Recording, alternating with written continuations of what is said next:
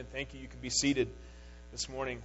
And it's great to have you here with us, Grace Church. It's really, uh, really an honor to have you with us. And I wanted to, to start this morning just by giving some updates, letting you know uh, where our church is at, where we're going, trying to keep you informed as to some things that are happening in and around Grace Church.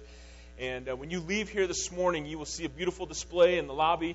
It's our Say Yes uh, campaign for the G Kids ministry. And so, what we're encouraging you to do, there's a table that has a bunch of different cards and different ministry opportunities.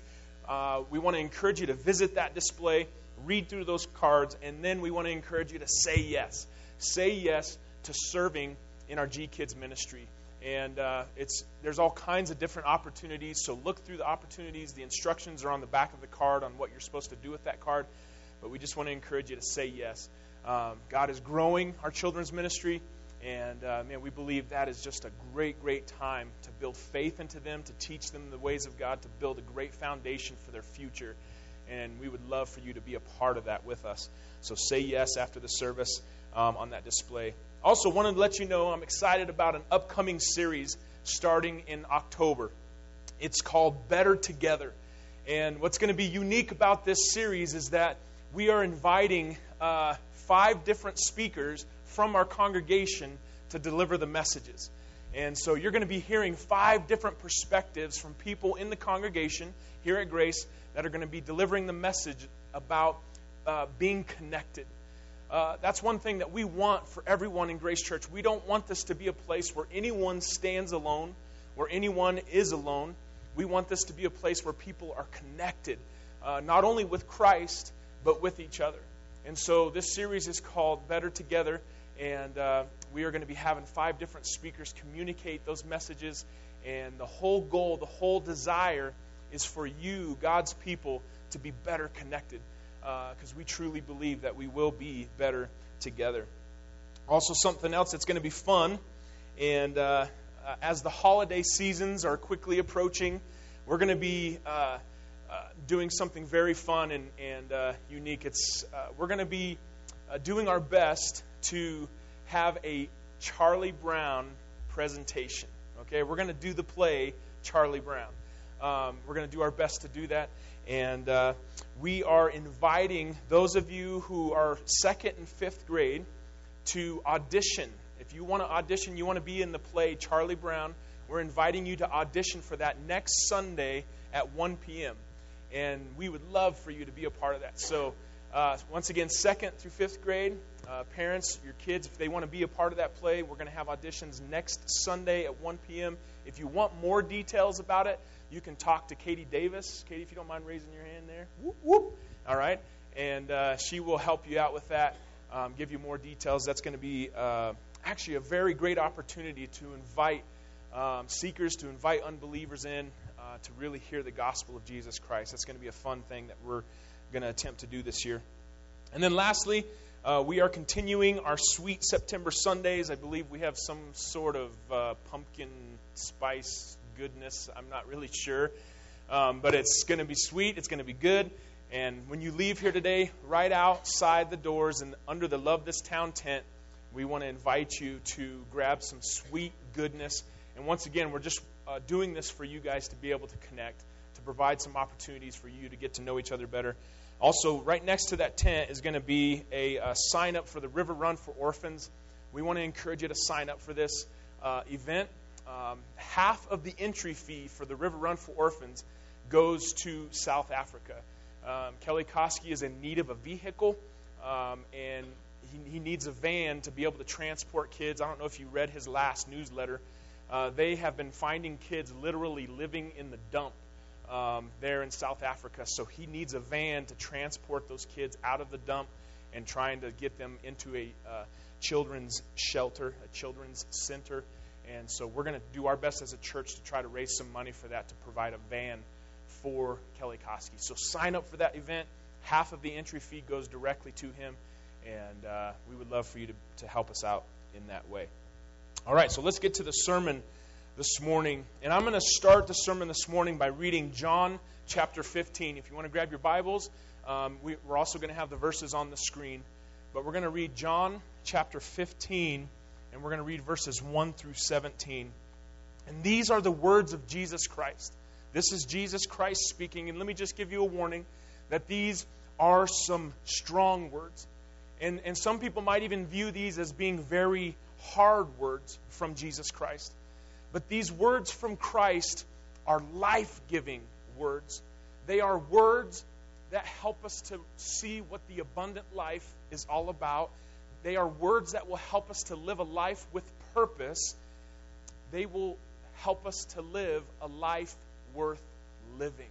So let's check out these words from Jesus Christ in John chapter 15. We're going to read verses 1 through 17.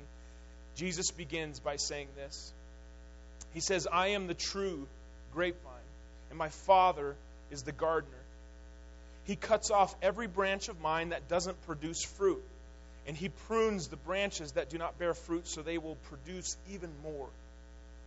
You have already been pruned and purified by the message I have given you. Remain in me, and I will remain in you.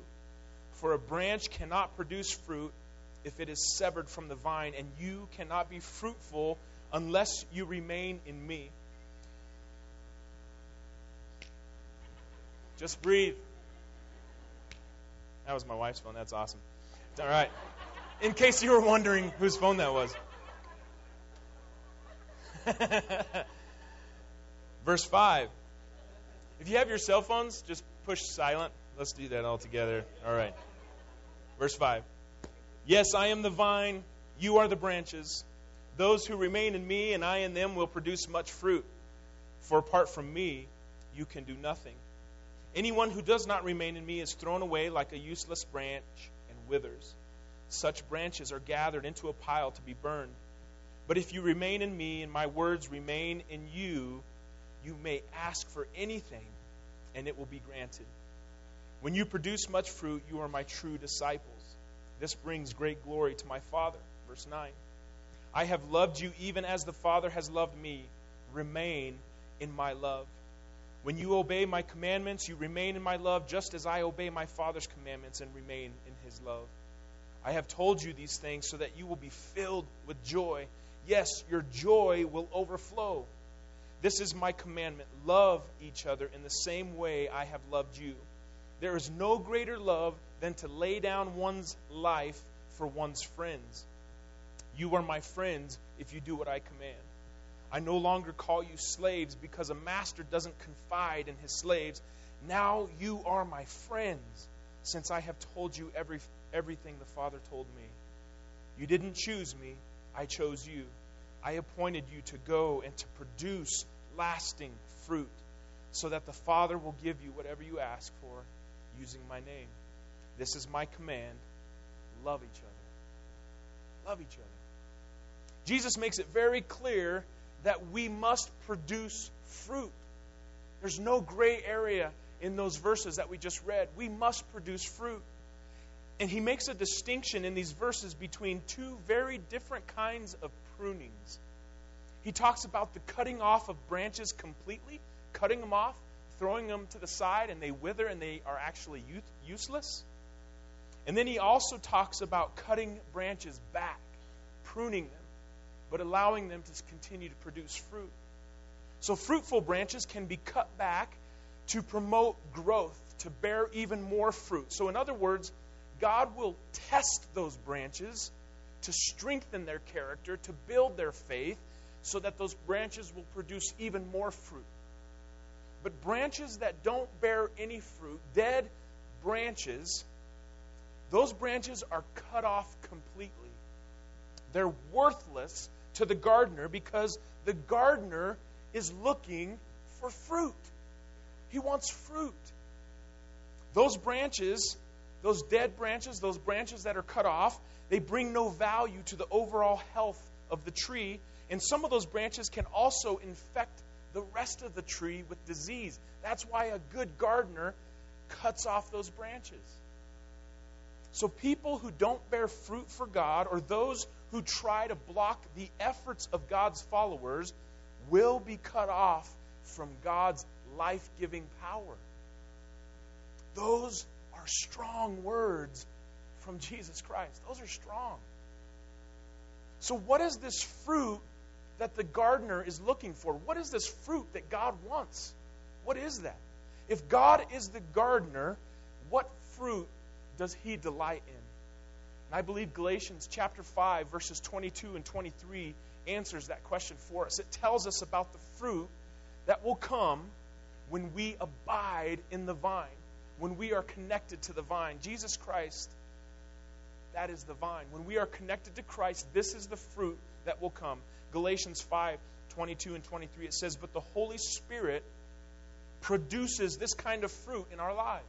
This is the fruit, church love, joy, peace, patience, kindness, goodness, faithfulness, gentleness, and self control. There is no law against these things. I have never heard a law written against self control. There is no law against these things. There's also another type of fruit that our Heavenly Father delights in, and it's found in Matthew chapter 28, verse 19. And it says, Therefore, go and make disciples of all nations, baptizing them in the name of the Father, and the Son, and the Holy Spirit. The souls of men, women, and children blesses the heart of God. That's fruit that He delights in. It's the fruit that He sent His Son to die for. The souls of men and women and children. Jesus came and died for disciples. You know, that's the win for Grace Church. The mountaintop, if you're saying, man, what is this church all about? The mountaintop peak for Grace Church, success for Grace Church is raising up disciples of Jesus who make other disciples of Jesus. That is the mountaintop. That is success for us. That's the win for Grace Church. That's our win.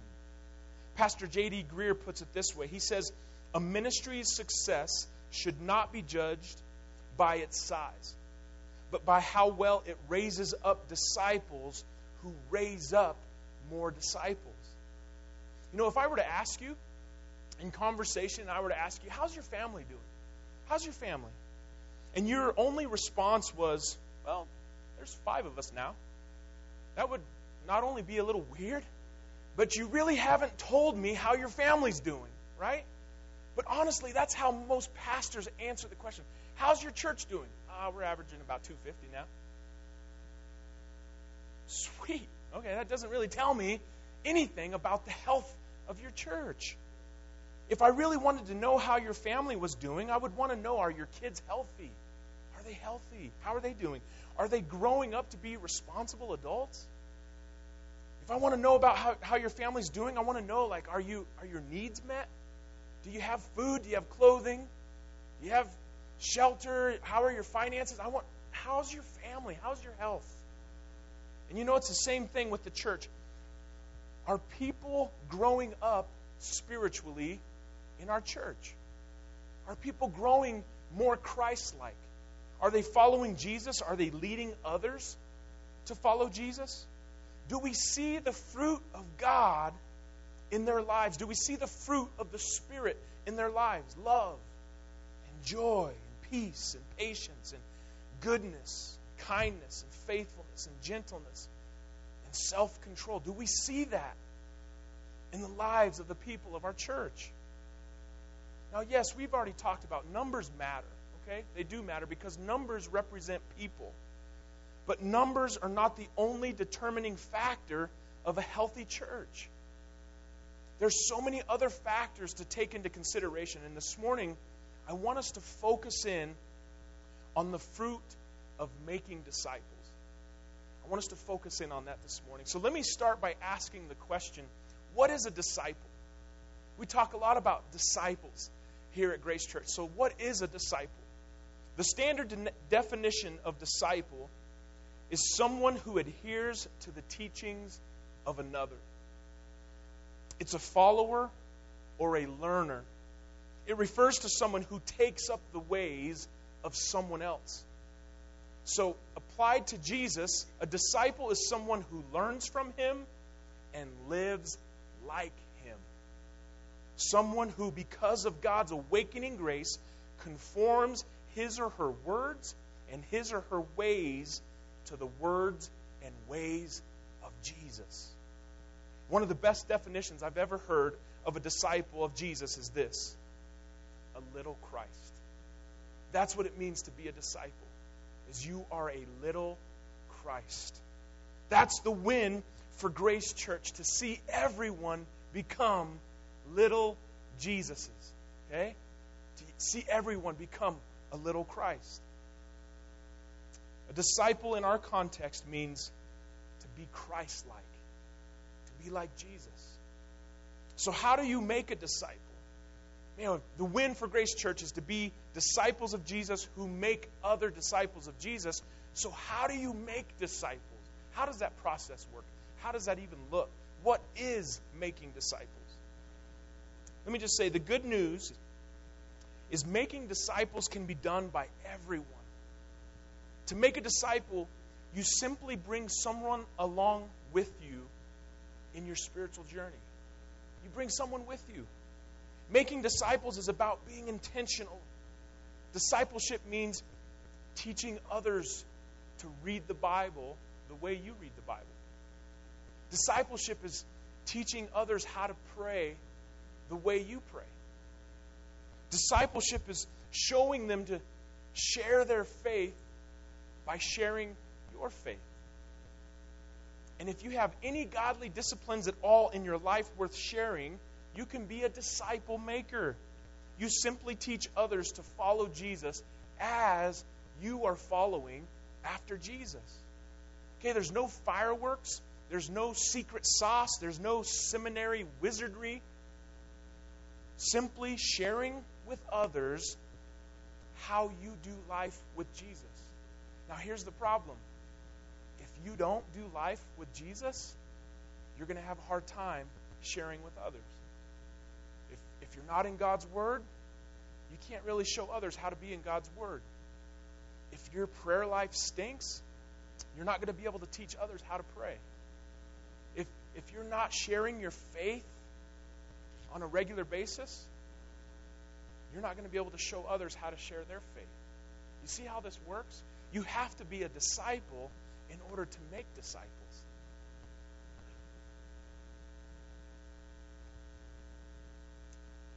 Making disciples, it doesn't require years of training, it doesn't require a seminary degree. Making disciples is simply pointing people to Jesus Christ. It's telling the old, old story of Jesus and his love. That's what it is. So that others would know him and worship him. Let me give you a really practical example of this. Here's just maybe a suggestion. You, I personally believe that the best way to make disciples is through friendship, through relationship. It's just through normal life. It's through connecting with others. And you build a friendship, you build a relationship, and maybe you say, hey, you know what? Would you want to come to church? Or you invite them to dinner. They know you're a Christian, they know you love Jesus. But maybe you take it a step further and you say, hey, would you be willing to, to read some scriptures that I give you this week? Here's, here's some scriptures. How about you read a couple chapters in the book of John? And then next week, hey, let's meet up for coffee and let's just talk about what, what you think those chapters mean or Let's talk about how it spoke to you. Would you be interested in that? Yes or no, right? And you, you just take practical steps of reaching out and you're trying to encourage people to get in God's Word. And maybe they say yes and they read a couple chapters in the book of John and you meet for coffee and gosh, you don't have to have all the answers, but you just say, hey, what, what, did, what did God show you? What did you read in the Scriptures? And you just talk about it and you discuss things. And this whole time you're learning while they're learning But maybe maybe they read a couple chapters and you give them a couple more and that relationship continues to the point where they say, "You know what? Want to put my faith in this Jesus that you talk about." Gosh, what if we did that? What if we took steps like that and we just challenged our friends and our coworkers, our family to just read God's word and then we were there to help answer questions. We were there to just help guide and to teach and to instruct. That's what disciple making is all about. It's through relationship. So if our win is to make disciples who make disciples, let's talk a minute for, about what that means for Grace Church. Okay, what does that practically mean for us as a church? It means that if a ministry of Grace Church does not make disciples, we need to ask some questions. We need to ask the question why does that ministry even exist?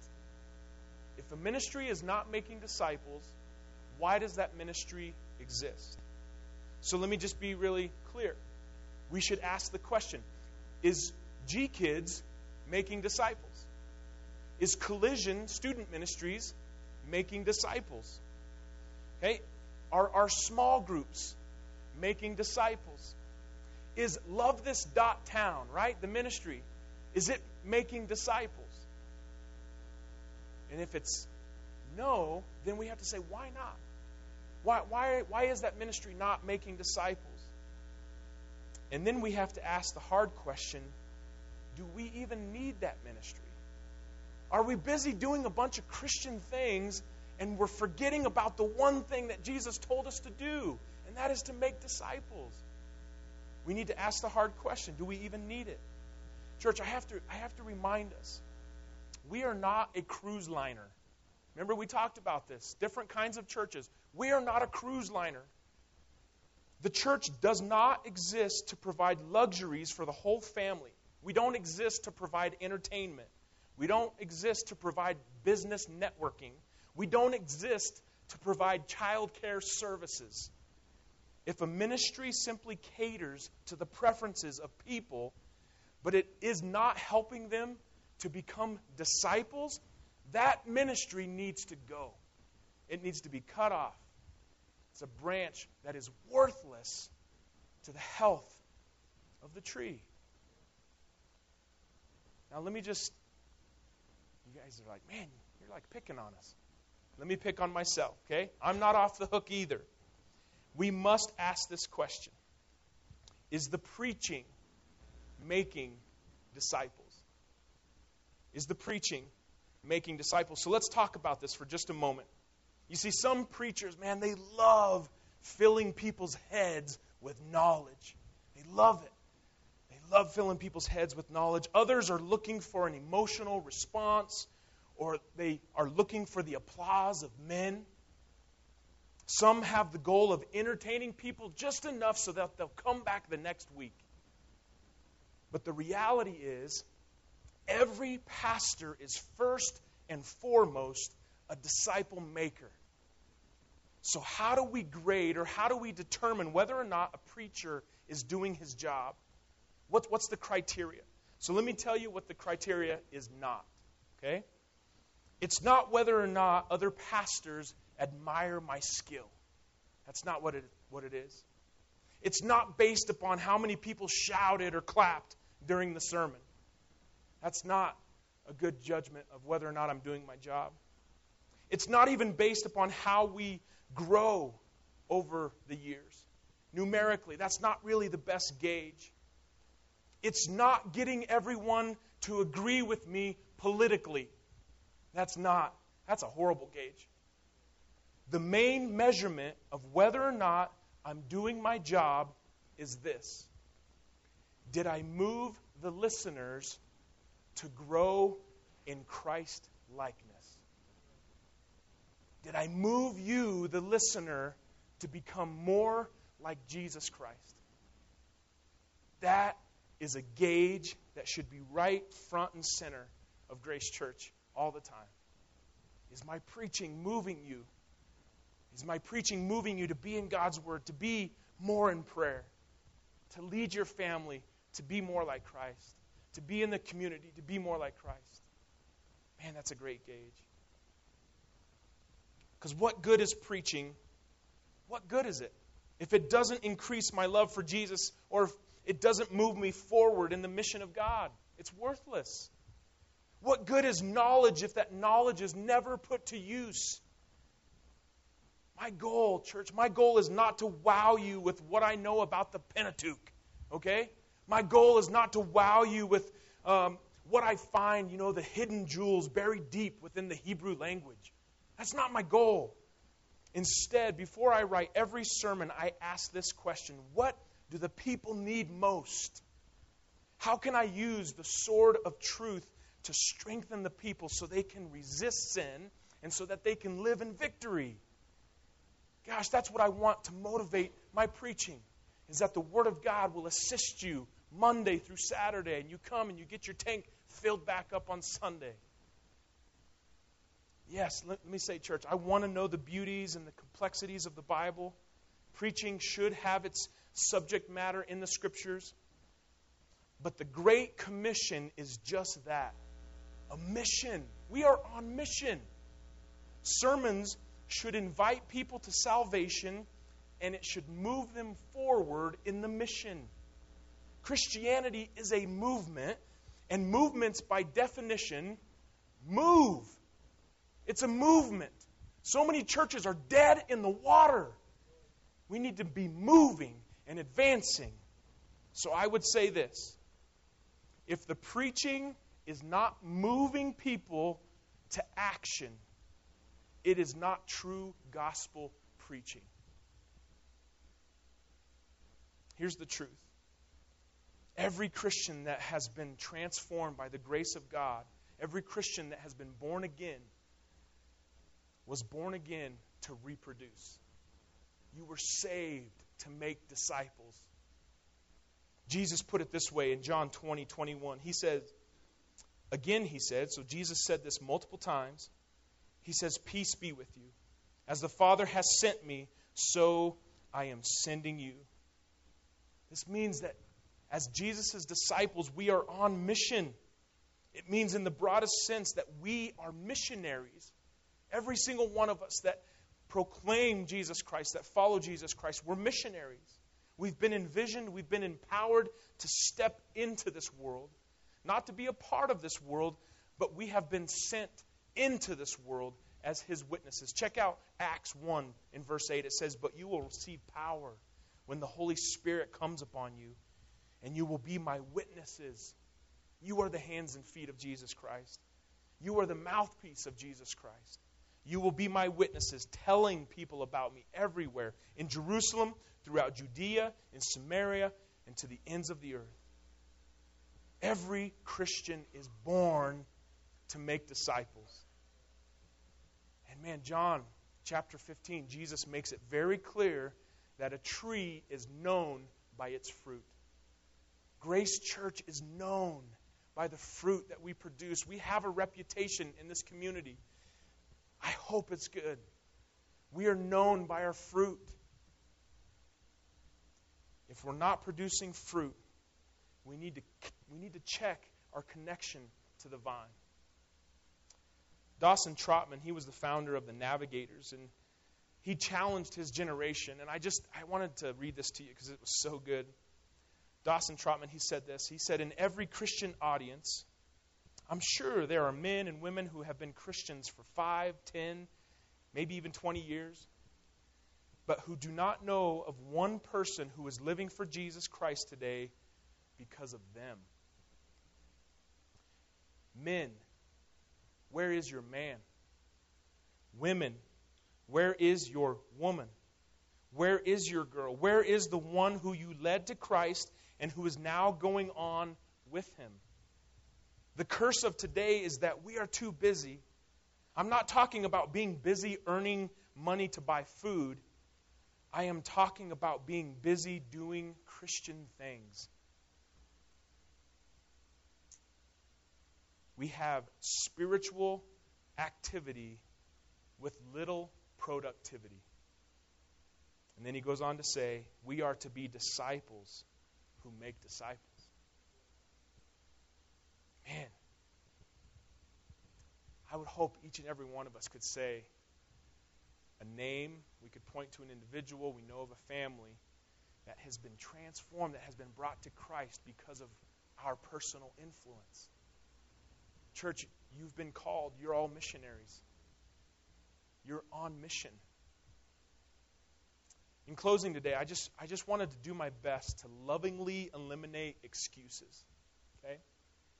Because I have many myself. And I know you have many. So I just want to pick on a couple. Because I have my excuses. And um, so I, I, want you, I want you to know I'm not just picking on you. I'm full of excuses. Often I'm full of fear. But I want us to be courageous, and I want us to be disciple makers. So I want to encourage us to stop being full of excuses. So let's deal with a couple of often heard excuses. Some will say, I don't have what it takes. I just don't have what it takes. It's too much. The answer is, is yes, you do have what it takes because you have the Spirit of God living in you. In Him, you have what it takes. It's not about your ability, it's more about your availability. You're being available to the Spirit, you're willing to follow the Spirit. It's about being willing, it's about showing up. You don't have to have an outgoing personality to be a great evangelist. Another excuse commonly heard is this. You may have heard this one. Evangelism is not my spiritual gift. I have not been gifted that way. It's just not my gift. Now, it's true that evangelism does come more naturally to some. I mean, some do have the gift of evangelism. They can walk into a room and immediately connect with people and build friendship and trust and lead them to Christ, you know? We thank God for those people who have been gifted with evangelism. But serving, being generous, living in faith, making disciples, all those are the responsibilities of all believers. And let me just say, by the way, you should ask God to help you be a better witness, to give you courage, because if you've been called to do it, you might as well ask God to make you really good at it. Pray and ask Him to help you in that area. Here's a good classic excuse I'm a silent witness. I just witness with my life. Which being interpreted means I never say anything about Jesus. Okay? Yes, our lives are a great witness. Our lives should be a living testimony, but words are also required. We have to be ready verbally to explain how the gospel made a difference in our own life. And the Apostle Peter put it this way He said, If someone asks you about your hope as a believer, always be ready to explain it. Always be ready. Often the gospel must be communicated using words. What about this excuse? Here's, a, here's another good one. I don't have time, Pastor. I, I don't have time to share my faith. I mean, I barely have time to be a good husband, to be a good father, to be a good employee. I'm not going to add evangelism to that list of to dos. I, I just don't have time for it. Gosh, we, we are a culture of busy people, that is for sure. But here's my suggested answer to that excuse. I would encourage you, church, to be with people. Be with people. Discipleship is not something you do to people, but rather it's something you do with people. Be with your spouse. Help him or her to grow in their faith. Love them, encourage them, pray with them. Be with your kids. Read the scriptures with them. Talk to them about God. Answer their questions as best you can. Ask them some questions. Be with them. Pray with them. Be with your coworkers. And when the opportunity presents itself, and those opportunities will come because you're praying for them, walk through those opportunities with faith and with courage. And at church, I encourage you be with people. And then time can't be an excuse on this excuse, how about this? Let me, let me just give this as a, as a suggestion. What if we looked at, parents, let me just talk to you. What if we looked at our kids' sports and school events as evangelistic opportunities? Why not look at soccer, soccer practice as a place of ministry? What if we looked at it differently? What if we looked at it through those lenses? There are probably more unbelievers in the crowd of parents at a soccer practice than there are at church. Personally, I've, I've been coaching my boys in football for the last 10 years, and it has provided me numerous opportunities to connect with people, to pray with people, to share my faith with people. Stormy was on my coaching staff. If ever I needed the kids to get paid, you know, to pay attention, I said, Stormy, use your voice, man. Get them rounded up, you know. But gosh, God has used that in so many different ways to just connect to be there when, when they're going through hard times, to pray for them, to invite them to church, to invite them over for dinner. to help them realize that, gosh, I'm just a regular Joe.